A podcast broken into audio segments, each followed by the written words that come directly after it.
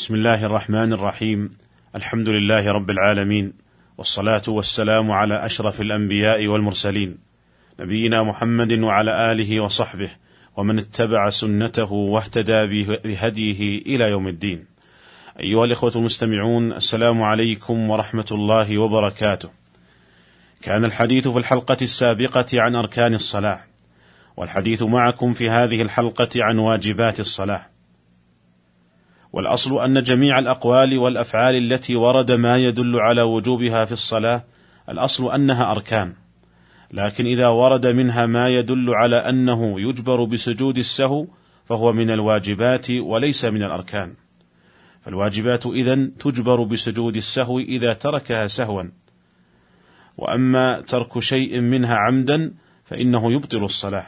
فيكون الفرق إذن بين الأركان والواجبات أن الأركان إذا ترك منها شيء بطلت الصلاة سواء كان تركه عمدا أو سهوا أو بطلت الركعة التي تركه منها وقامت التي تليها مقامها على ما سبق تفصيله في حلقة سابقة.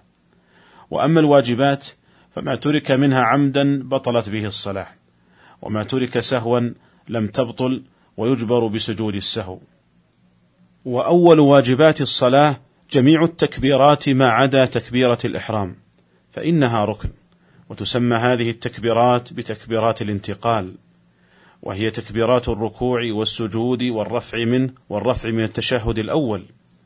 ويدل لوجوب هذه التكبيرات مواظبته صلى الله عليه وسلم عليها إلى أن توفاه الله عز وجل. وقد قال عليه الصلاة والسلام صلوا كما رأيتموني أصلي. ويدل لذلك أيضا قوله عليه الصلاة والسلام إنما جعل الإمام ليؤتم به فإذا كبر فكبروا. ومحل التكبير هو ما بين الركنين في الانتقال فما كان للركوع فما بين القيام والركوع وما كان للسجود فما بين القيام والسجود وهكذا بقية الانتقالات. فعندما يريد أن يهوي للركوع مثلا فلا يكبر قبل هويه للركوع ولا يؤخر التكبير حتى يصل إلى الركوع وإنما يكون التكبير فيما بين الانتقال من القيام إلى الركوع. وقد شدد بعض الفقهاء في هذه المسألة فقالوا لو بدأ بالتكبير قبل أن يهوي أو أتمه بعد أن يصل إلى الركوع فلا يجزئ. وقد نقل المرداوي في الإنصاف عن المجد بن تيمية وبعض الفقهاء أنهم قالوا ينبغي أن يكون تكبير الخفض والرفع والنهوض ابتداؤه مع ابتداء الانتقال وانتهاؤه مع انتهائه. فإذا شرع فيه قبله أو كمله بعده فوقع بعضه خارجا عنه فهو كتركه لأنه لم يكمله في محله فأشبه من تمم قراءته راكعا أو أخذ في التشهد قبل قعوده.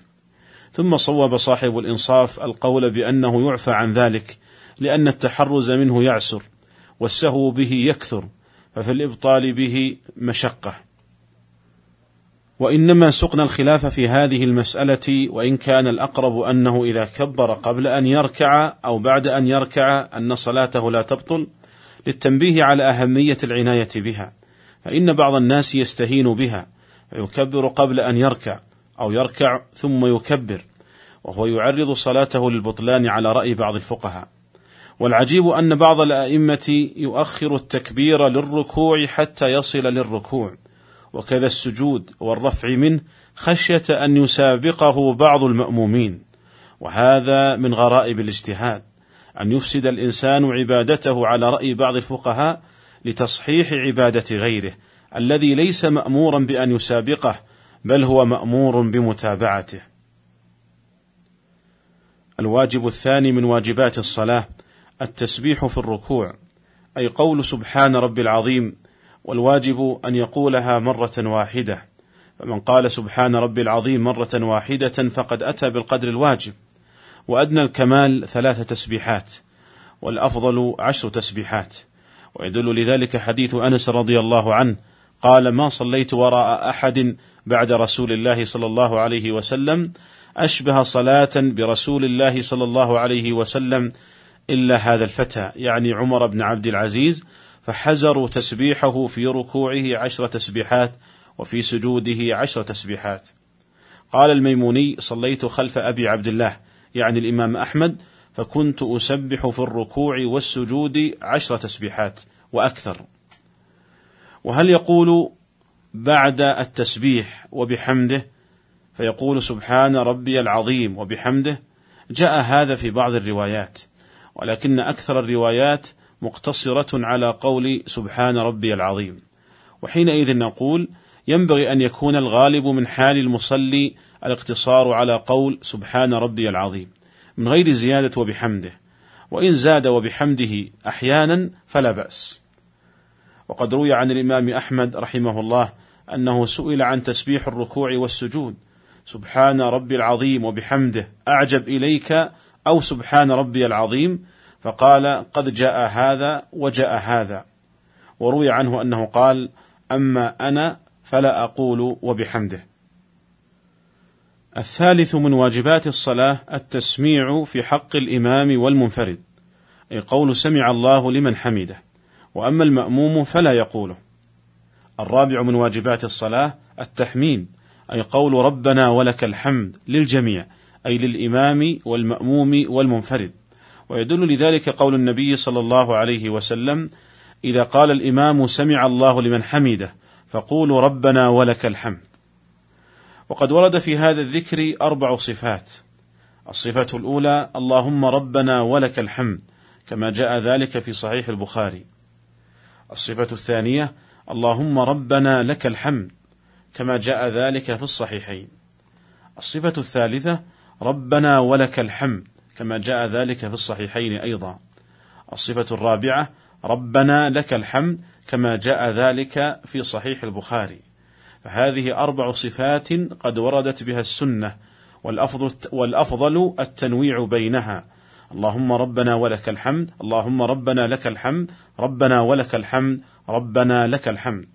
والأفضل أن ينوع بينها فتارة يقول ربنا ولك الحمد وتارة ربنا لك الحمد وتارة يقول اللهم ربنا ولك الحمد وتارة يقول اللهم ربنا لك الحمد.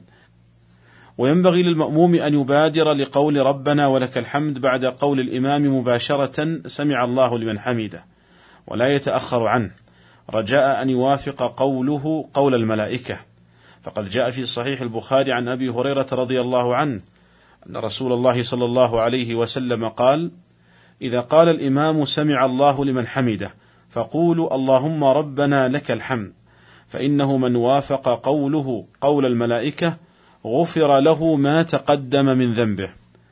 قال الحافظ ابن حجر رحمه الله: وفي هذا إشعار بأن الملائكة تقول ما يقوله المأمومون، ونظير ذلك ما جاء في حديث أبي هريرة رضي الله عنه أن النبي صلى الله عليه وسلم قال: إذا أمن الإمام فأمنوا فإنه من وافق تأمينه تأمين الملائكة غفر له ما تقدم من ذنبه.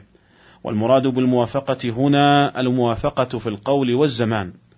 قال ابن المنير رحمه الله: الحكمة في إيثار الموافقة في القول والزمان أن يكون المأموم على يقظة للإتيان بالوظيفة في محلها، لأن الملائكة لا غفلة عندهم، فمن وافقهم كان متيقظا.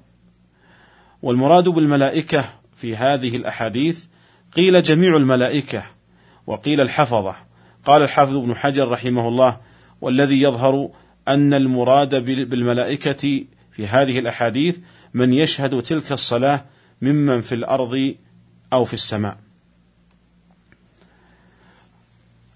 الواجب الخامس من واجبات الصلاة التسبيح في السجود، أي قول سبحان ربي الأعلى، والواجب أن يقولها مرة واحدة، والمشروع أن يقولها من غير زيادة وبحمده، كما قلنا في الركوع، لكن إن زاد وبحمده أحيانا فلا بأس، لورود ذلك في بعض الروايات.